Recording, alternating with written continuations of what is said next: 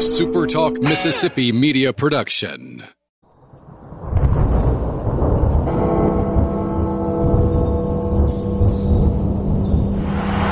You can wrap this one, my friend, in maroon and white. Ten seconds. Nine, eight, seven, six, five, four, three, two, one. Bingo!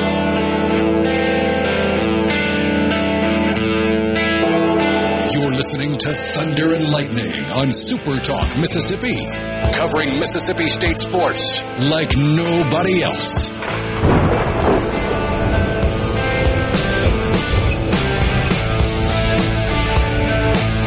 It's Wednesday night. You know what that means.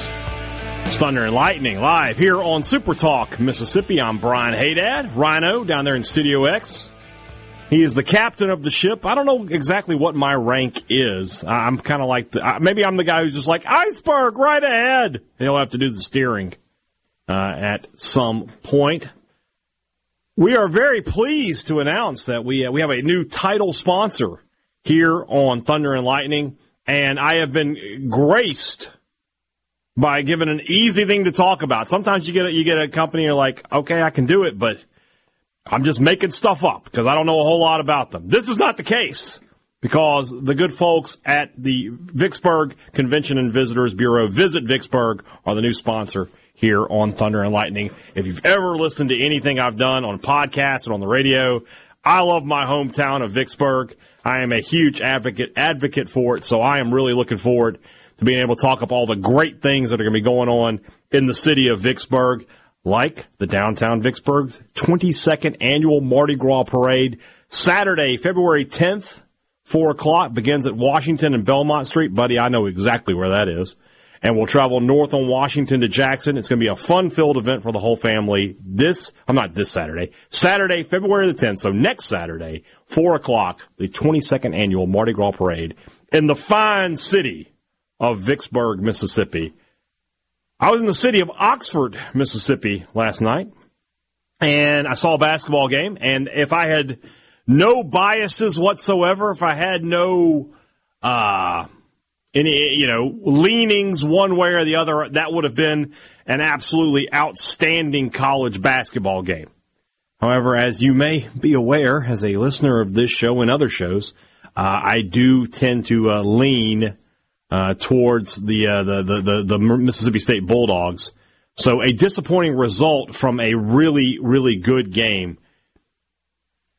Most of the the discussion from the Mississippi State perspective following that game centered around one thing and one thing only, and that was Chris Jans the the final play of the of Mississippi State's game. In reality, what he drew up to get the ball into the hands of not Josh Hubbard, not Tolu Smith, but Cam Matthews. A lot of, t- of talk that, you know, hey, you can't put the ball in Cam's hands. You got to ride with your best guy. And, and honestly, you know, folks, normally I would tell you uh, you're correct. I would like to see the ball in your best player's hands. I would like to see the ball in Josh Hubbard's hands there. He had been hitting all night. It, it kind of had like a storybook ending. I thought that was, for a moment, I, I let myself believe Hubbard, who signed with Ole Miss out of high school, who's been getting booed unmercifully this uh, this whole game is going to hit a three to send everybody home and and quiet this crowd. I, I, I thought that was what they were going to do. They didn't do that. They ran a play for Cam Matthews. He gets to the rim. He can't lay it in. He can't make the free throws. State drops the game. And if you've been, you know, doing national sports media a little bit more than Sports Talk Mississippi this week, you know, they've been talking all week about the Lions and Dan Campbell and the decisions that he made and the reliance on analytics. And this isn't an analytics kind of thing, right? There's no analytic. The analytics certainly would not tell you to put the ball in the Cam Matthews' hands. But a coach, his job is to draw up the plays that, that can get his team a chance to win. And in this situation, Chris Jans threw, drew up a play that got his team a chance at a layup to tie the game that you could possibly get fouled on, give you a free throw to win the game. But at the very least, you're going to overtime if you hit this shot in all likelihood. Now, you still have to play defense. Ole Miss still would have had a few seconds left to get down there and put up a last second shot. But a layup attempt with one of your best inside players, who, was eight for eleven from the field that night. I mean that that's what his job was. Cam Matthews' job is to make that shot. And I'm sure if we could talk to Cam Matthews, he would tell you, yeah, that was my job and I didn't do it. And that's why, you know, he would, he would put that loss on himself. I wouldn't do that. But that, that's my thought process. It reminded me a lot of last year in the NCAA tournament. You might recall state down two with just a few seconds left. Everybody assumes Tolu Smith's going to get the ball at the rim off of an inbounds play. And Jans draws up a play for Shaq Moore and he takes an absolutely wide open shot from three point range to win the game, and they don't get it. And again, I can't be mad because Jans is the, his job is to put the team in the position to win, and then you got to trust your players to make the shot. He drew up a play that got Moore an absolutely uncontested three pointer, and then he just didn't make it. I talked about this a lot last year with Jans and why I had a lot of faith in him, and still do have a lot of faith in him that State last year, when they were missing shots, I felt like they missed more open shots than any team I'd ever seen. That last year when they when they made shots, they were almost all near the rim or they were wide open shots. And I thought that was because Jans did a good job of drawing up offensive plays for them, especially in off of inbounds plays. Think about this past weekend against Auburn. Uh, up uh, what uh, two or three at that moment, and they run an inbounds play. Uh, just a quick give back to Josh Hubbard, but he gets the shot off and gets the three pointer, and that that sealed up the game for State. They probably would have liked to have run something similar there, but they didn't. They ran another play. It was a good play. It just didn't have a good result, and that's something that sports fans, including myself, being an old guy, I ha- we have trouble sometimes wrapping our heads around that the result doesn't make the decision bad. You know, when the percentages say you can get this, eh, the fact that you don't get it doesn't mean that the percentages were wrong. The numbers aren't wrong. And it's a much higher percentage shot to shoot a layup than it is a contested three pointer, which is what, if, if Josh Hubbard gets the ball there, not only is the is he every defender on the floor going to go key on him? Fans are going to come out of the stands to key on him. He he would have had to shoot over like sixty people. You got a you got a, a, shot at the rim for a chance to tie. You, you can't ask for a whole lot more to that. You just you just didn't make the shot. What are we saying today? If if Cam makes that shot and takes the foul, hits the free throw, and State wins by one oh, Jans is a genius. Everybody thought that Hubbard would get the ball there, and Jans found an, a, a, a back door and got it to Matthews for the win. Great coaching is what you're saying. It's it's still good coaching, guys. You just got to make the shot. And so, State, this is a tough week for State. We knew that it was going to be two road games at two likely tournament teams. You lose at Ole Miss. Alabama, last I checked, is getting handled uh, by the Georgia Bulldogs, but we'll see. You know, that's not a good sign for the weekend. Alabama unlikely to lose two in a row. But once you get out of this stretch of incredibly nine quad one games, or say eight quad one games out of your first nine in conference play, I think State is, is, is showing you that they're going to pick up some wins in the second half. I think Tolu Smith, who hasn't had a good couple of games, right? He had, he's had 18 points combined in these last two games. That's not Tolu Smith. But Cam Matthews is starting to figure out some things offensively. Uh, Shaq Moore is starting to figure out some things offensively. He's been in double digits two straight games. Josh Hubbard is what he is, and that's probably one of the best freshman guards in the country. Then you had Dashawn Davis giving you 15 points last night. That's completely out of nowhere. State doesn't need him to do 15 every night, but if they can get eight or nine points out of him every night, they're going to be doing great. He was a big part of why State was able to come back down 11 in the second half. Tough week for State. And 0 2 was always a possibility. You know, when you looked at this four game stretch that we talked about uh, at Florida, Auburn at home, uh, at Ole Miss, at Alabama, you know, getting one was the most important thing. And I think they got the best one, right? They got a, a home win over a top 10 team. But State does need to find some road wins. There's no question about that. You want to have some road wins on your resume. I think they'll get some, right? They get to play Missouri on the road. They're not a great team. Uh, they play LSU on the road. Not a great team. I mean, those are winnable road games. You just need a couple of road wins. You don't have to have a whole ton. And they still have some quad one opportunities left uh, coming in. You know, Kentucky still has to come to the hump. South Carolina comes to the hump, and that's a, a team that you know they beat Tennessee on the road last night. Difficult to win on the road, but it can be done. It can be done. South Carolina, much improved basketball team. They're they're they're a very interesting story this year. So I like this team, and I like where they're going. Just a tough week this week, and a tough game last night. So we'll see how they bounce back this uh, this Saturday against Alabama, and then going forward uh, into a, a easier portion of this schedule. Let's talk baseball when we come back. Got a great great guest coming up. My first chance to talk to him, the new pitching coach at Mississippi State, Justin Parker. That man has some work in front of him. And the work, it's, the, the time to show the results is getting closer and closer. So let's find out what he's got done with the pitching staff that struggled a season ago. Looking forward to talking to Justin Parker in just a few minutes. Back in just a moment here on Thunder and Lightning.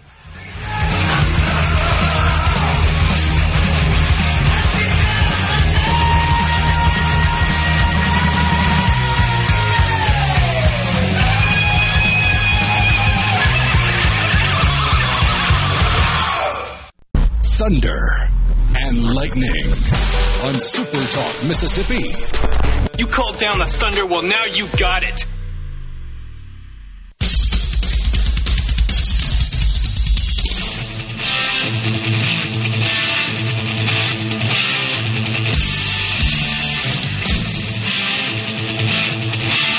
We are back here on Thunder and Lightning. We're brought to you by our friends at the Vicksburg Convention and Visitors Bureau. Visit Vicksburg, my hometown.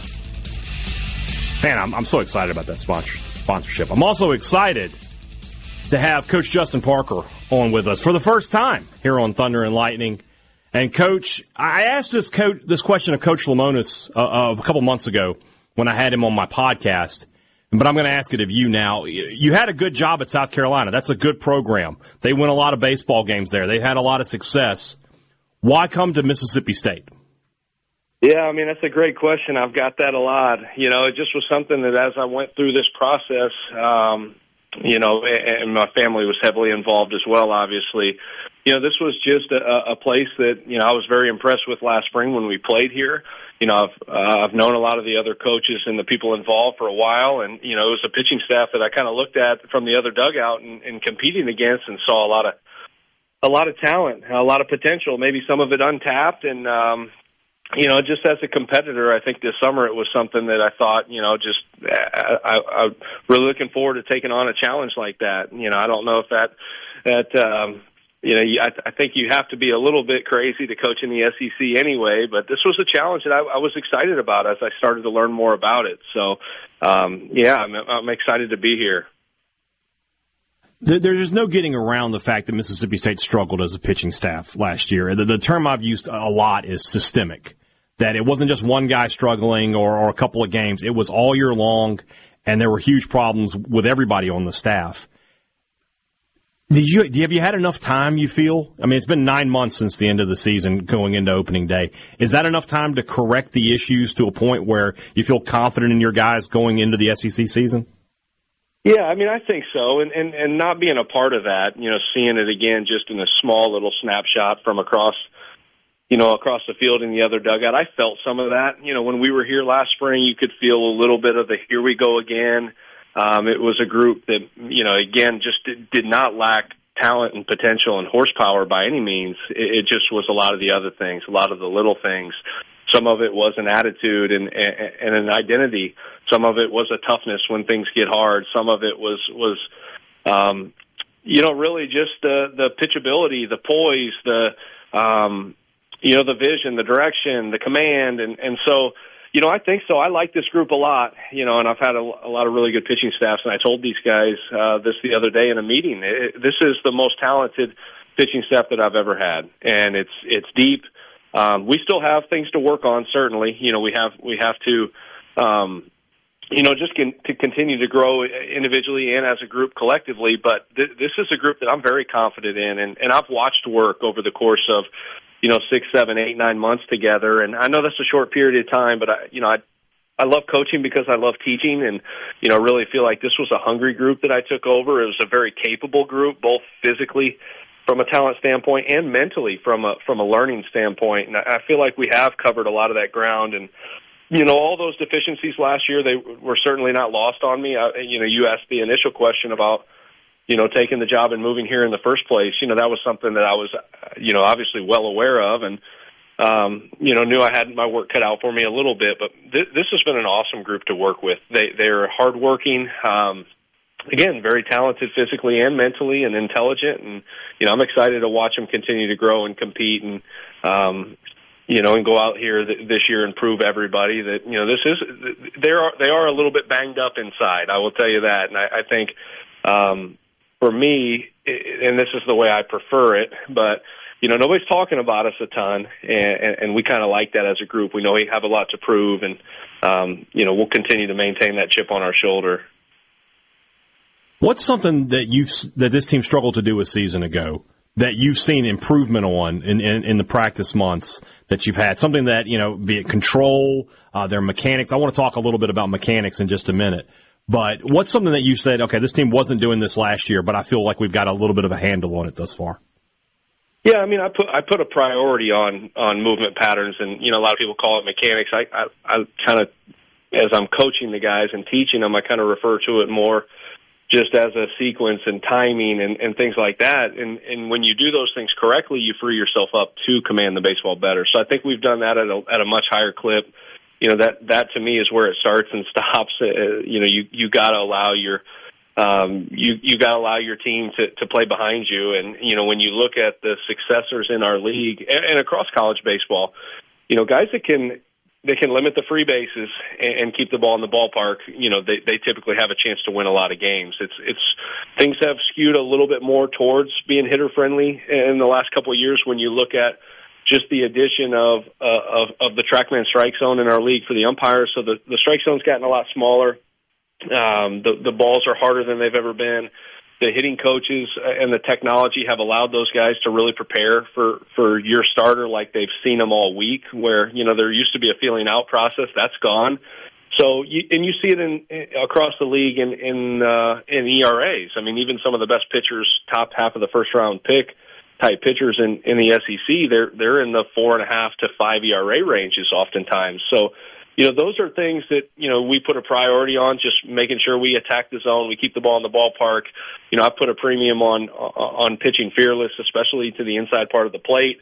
Um, you know, teaching guys, you know, a, a secondary fastball, just making sure that they can get down underneath the bat and keep the ball on the ground more often than the air because, you know, there are even days you know, whether we're at home, you know, or on the road, there are days where fly balls are home runs, and it's just especially when things heat up, you you just got to be able to to be uh, able to combat anything, you know, on the road, at home, weather, wind blowing in, warm days, all of it. So those are a few points of emphasis. Just making sure that guys are are competing in the strike zone. They're pitching fearlessly. They have um, the toughness to deal with adversity because it's coming. I mean, that that's what this league is. It's that's why everyone signs up. It's you're going to deal with adversity. So just having a plan, having an answer when you have to get off the mat and compete, and so those are those are some things with our staff. And then of course there's a lot of intricacies individually. Guys just growing their arsenal, um, growing their delivery, growing their confidence, uh, growing their ability to compete and game manage uh, and handle uh, the run game, and, and all those different things. Coach, I'm an old man. I remember when wins was an important pitching stat, and and so I, I struggle sometimes with analytics, with the amount of data that you guys get as coaches now and put into practice as a as a as a as a coach. How important is data and analytics to you as a coach and what you want to do? Well, I'm glad you said that because that's that's been a an emphasis of mine uh, all fall, and then I, I had that message again this week with our group. It's just you know there are a lot of guys that are watching you. There there are young kids watching you. There's the media watching you. There there are fans. There are scouts, uh, and and guys are going to ask, oh, is he a winner?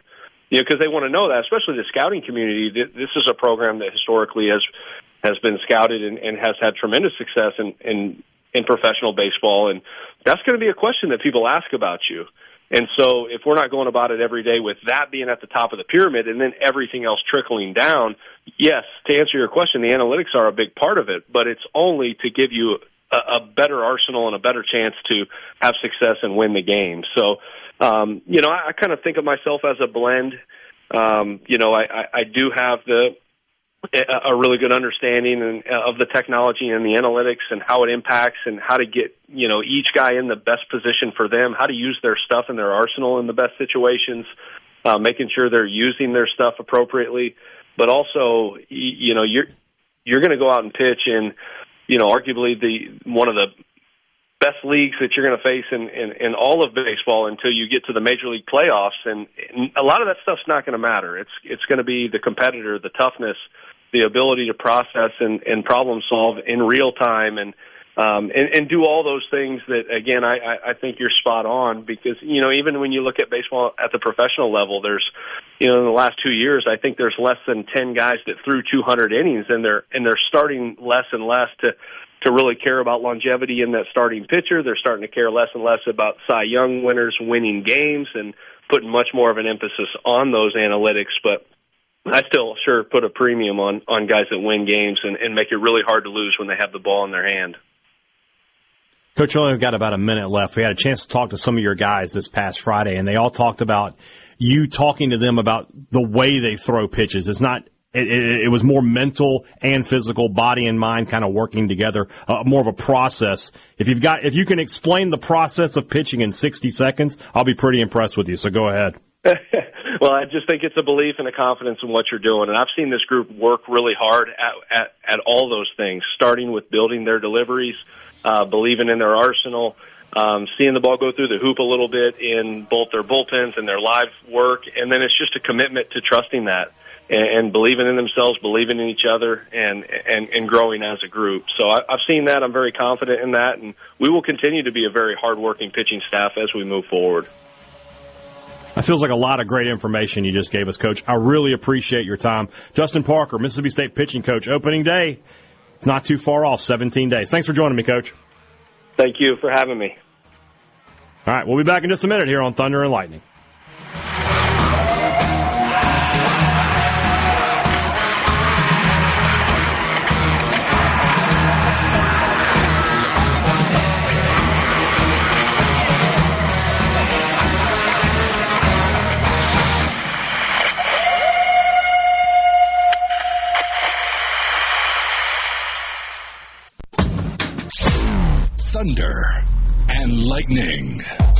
On Super Talk, Mississippi. I am absolutely and completely thunderstruck. Mississippi Queen, if you know what I mean. Mississippi Queen, she taught me everything. Sing it. You know it. At Ozzy. He knows where, where, where, where he's headed. Thunder and Lightning here on Super Talk, Mississippi. I'm Brian Hadad. He's Rhino.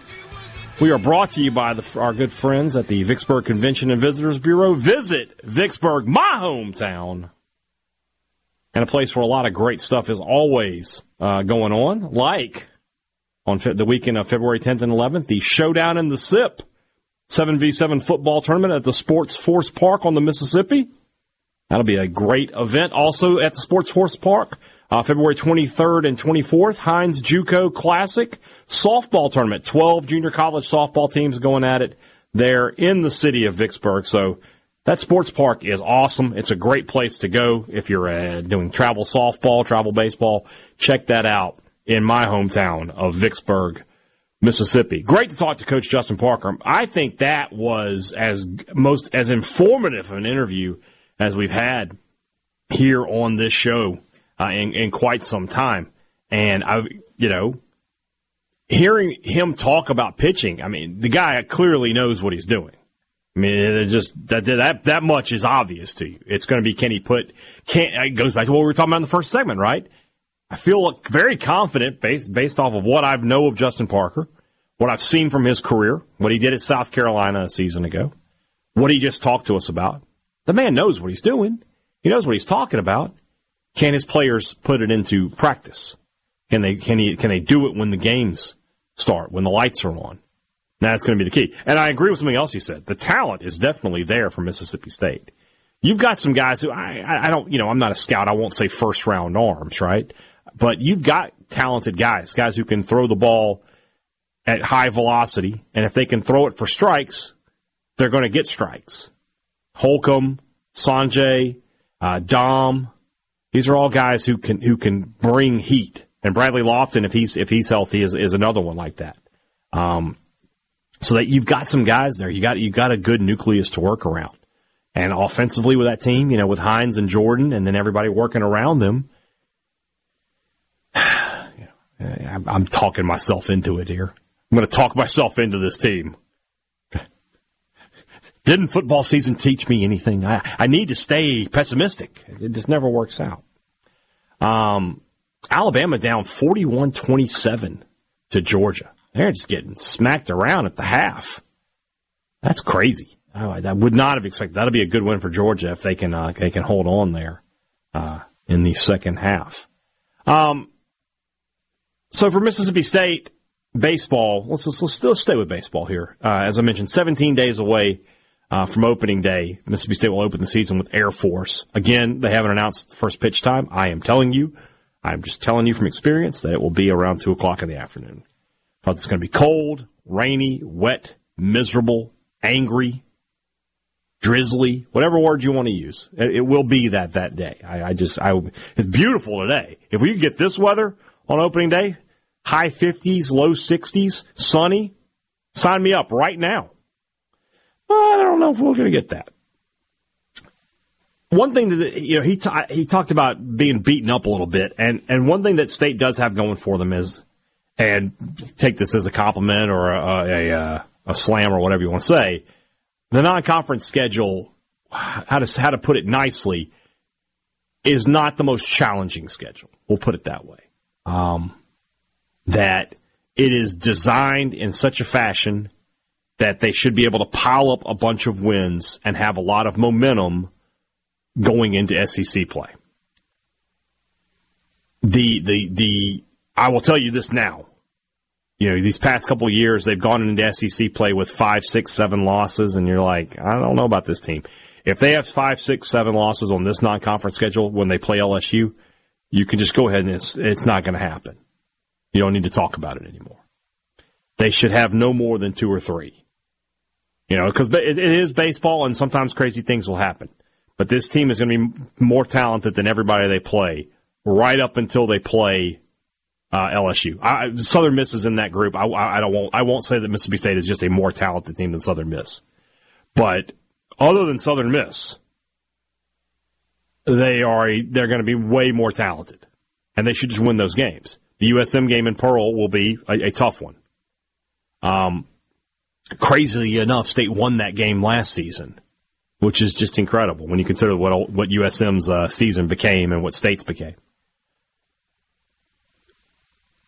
And and sort of the yeah, I think we talked about it a little bit last week, but we'll, we'll hit on it again. That the the the same sort of thing we're talking about with football is is also true about baseball. That you know in football the defense the offense is going to be improved. We you, we believe that Jeff Lebby and his offense will score 30 plus points per game. So defensively, you just got to be okay.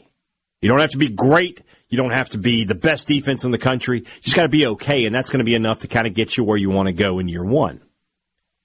The same thing can be true here for the baseball team.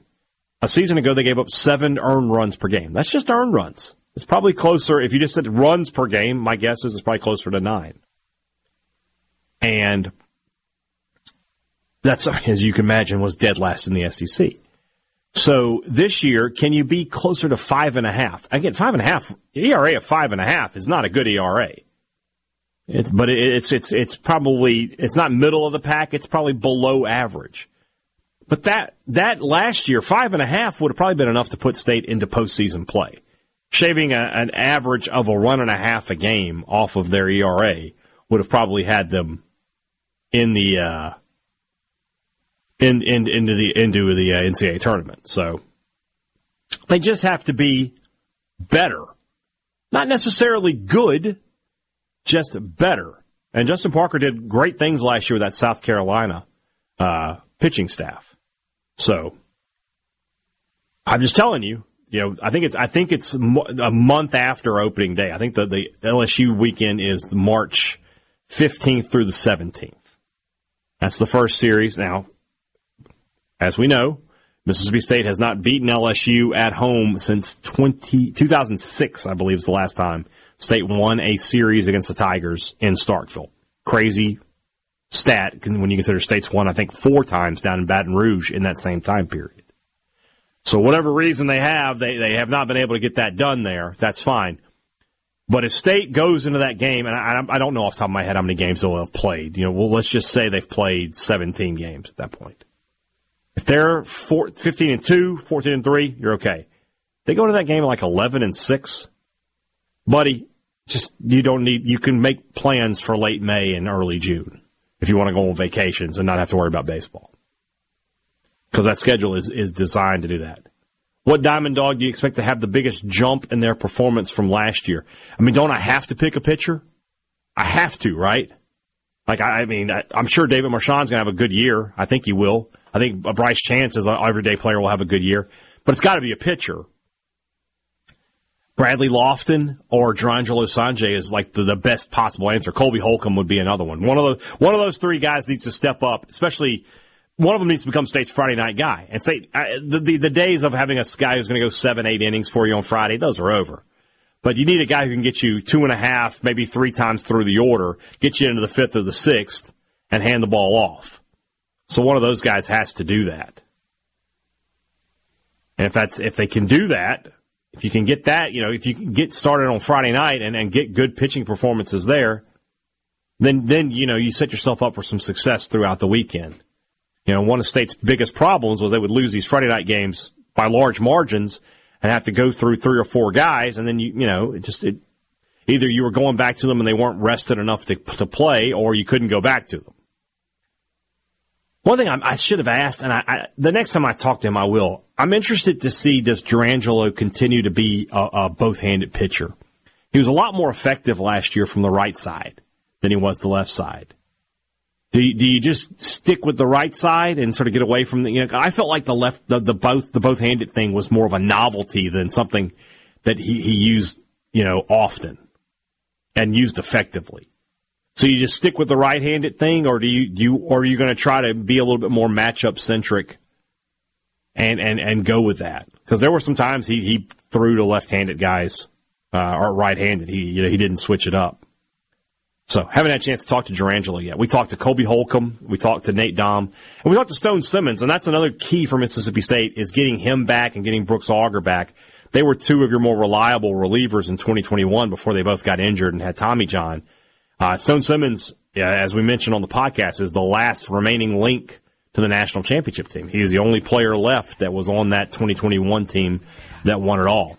So he brings, you know, that experience in, and he's chomping at the bit to get back out, out there after missing basically two full seasons with, with Tommy John.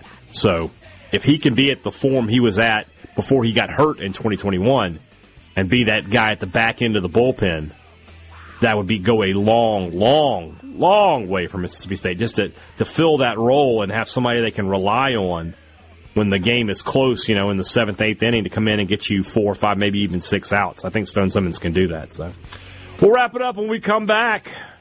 You're listening to Thunder and Lightning live here on Super Talk Mississippi.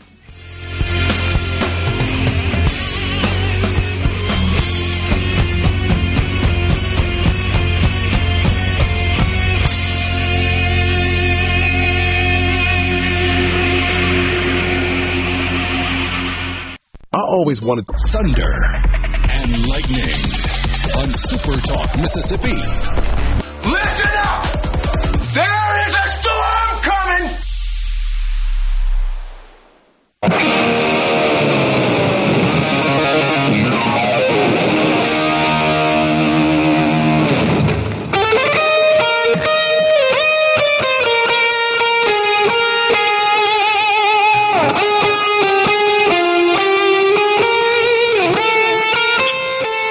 One last go around here on Thunder and Lightning here on Super Talk Mississippi.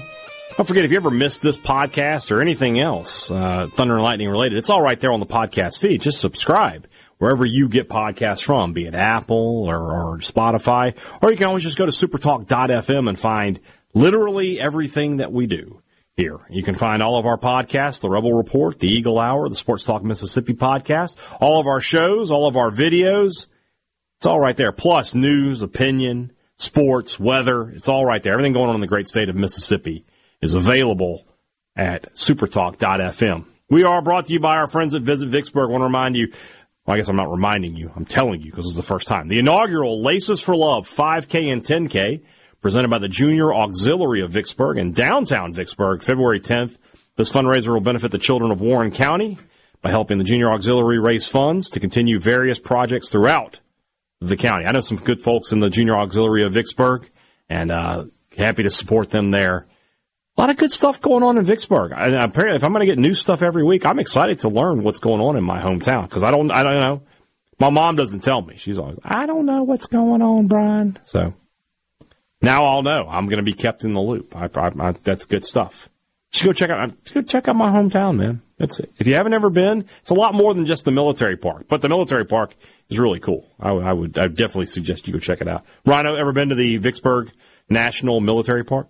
Oh yeah, it's a great it's a great place. You see the Cairo? I love that thing. It can be a bit of a hike, but uh, it's definitely worth it. Well, that's just, that's why you just stay in the car. You take the car around. You don't walk. My my wife one time was like, "You want to go walk that?" And I was like, "What?" she, she, didn't realize how long it was. I was like, "Yeah, let's let's let's drive it. Why don't we? It'll be a lot lot more fun." So, ah, all right. So Mississippi State basketball, uh, not you know the, the loss to Ole Miss didn't do much for the net, uh, as you might guess. I mean that's a tough loss. It was a road loss to a it was it would have been a quad one win. State stayed at thirty seven as of today. Now three and five in quad one games, so their wins are Tennessee, Auburn, and, Washington State remains a quad one win for them. They have their so they're they're six and seven quad one. Uh, sorry, I'm looking at that, I'm looking at the wrong team there. They are six and six quad one and quad two, and I keep pointing it out that Southern loss is an anchor. Uh, it's a quad four loss. Now, when you look at let's let's let's, let's just throw one out here. Um, somebody like Dayton Dayton is 17th in the in the, in the net. They're six and three. I guess they're six and three, but they have the same number of quad one, quad two wins, but they don't have a uh, quad four loss. Duke is four and four in those games, but they don't have a quad one loss. Baylor is 19th in the net. They are five and five in those games, but they don't have a quad four loss. That loss to Southern is probably five to ten points in the net for Mississippi State that they would have if they didn't have that loss. So that's tough. That's that's that's that's that's something that they're just to have to deal with the whole year. They got to start getting some wins. You know, the, their analytics are good right now. Everybody likes their analytics. Everybody's like, you know, if the tournament happened, they would be comfortably in it. But they have to start winning some games at some point, right? You can't just be like, well, the analytics were good the whole year. And we were talking to Coach Park about analytics earlier. Yeah, analytics are important, but at some point you got to win games. Yeah, that's just that's just that's how the, sport works. Unfortunately, you know, not everything's done on paper. You know, although it's fun. I, I guess the college football committee, college football playoff committee, would would disagree with me on that. They they, they did things on paper and, and didn't worry about what was going on as far as the results go. So we'll see what happens this Saturday with the game against Alabama, and the next week State only has the one game. They get the uh, the, the weekend off. Um, they'll play some Wednesday night at home against Georgia. Student tickets for that are already sold out. So maybe another good crowd uh, coming for, for the hump. I think basketball, it feels like it's back. I, I need to see, you know, I, am I'm not saying that it's not back, but I am saying that, you know, I feel like it's precarious. I feel like, let's say State loses to Alabama, it's going to hurt the crowd Wednesday. Now, if they somehow win, they'll be packed. And only having one game next week helps as well. So that game's on on Wednesday. What time is that game? Oh no, they didn't do it to me again, did they? Please tell me no. Please tell me they didn't do it again.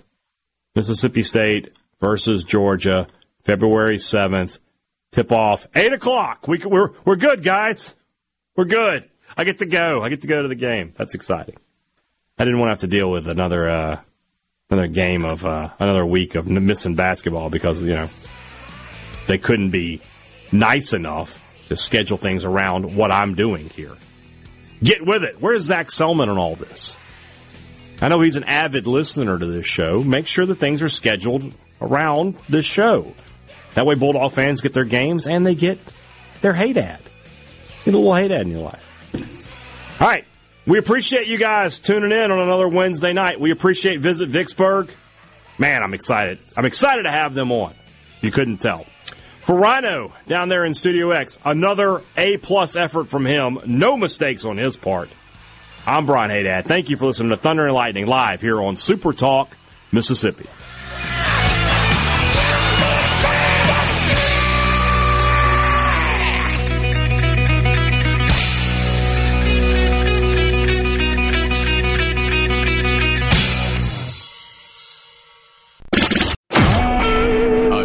Talk Mississippi media production.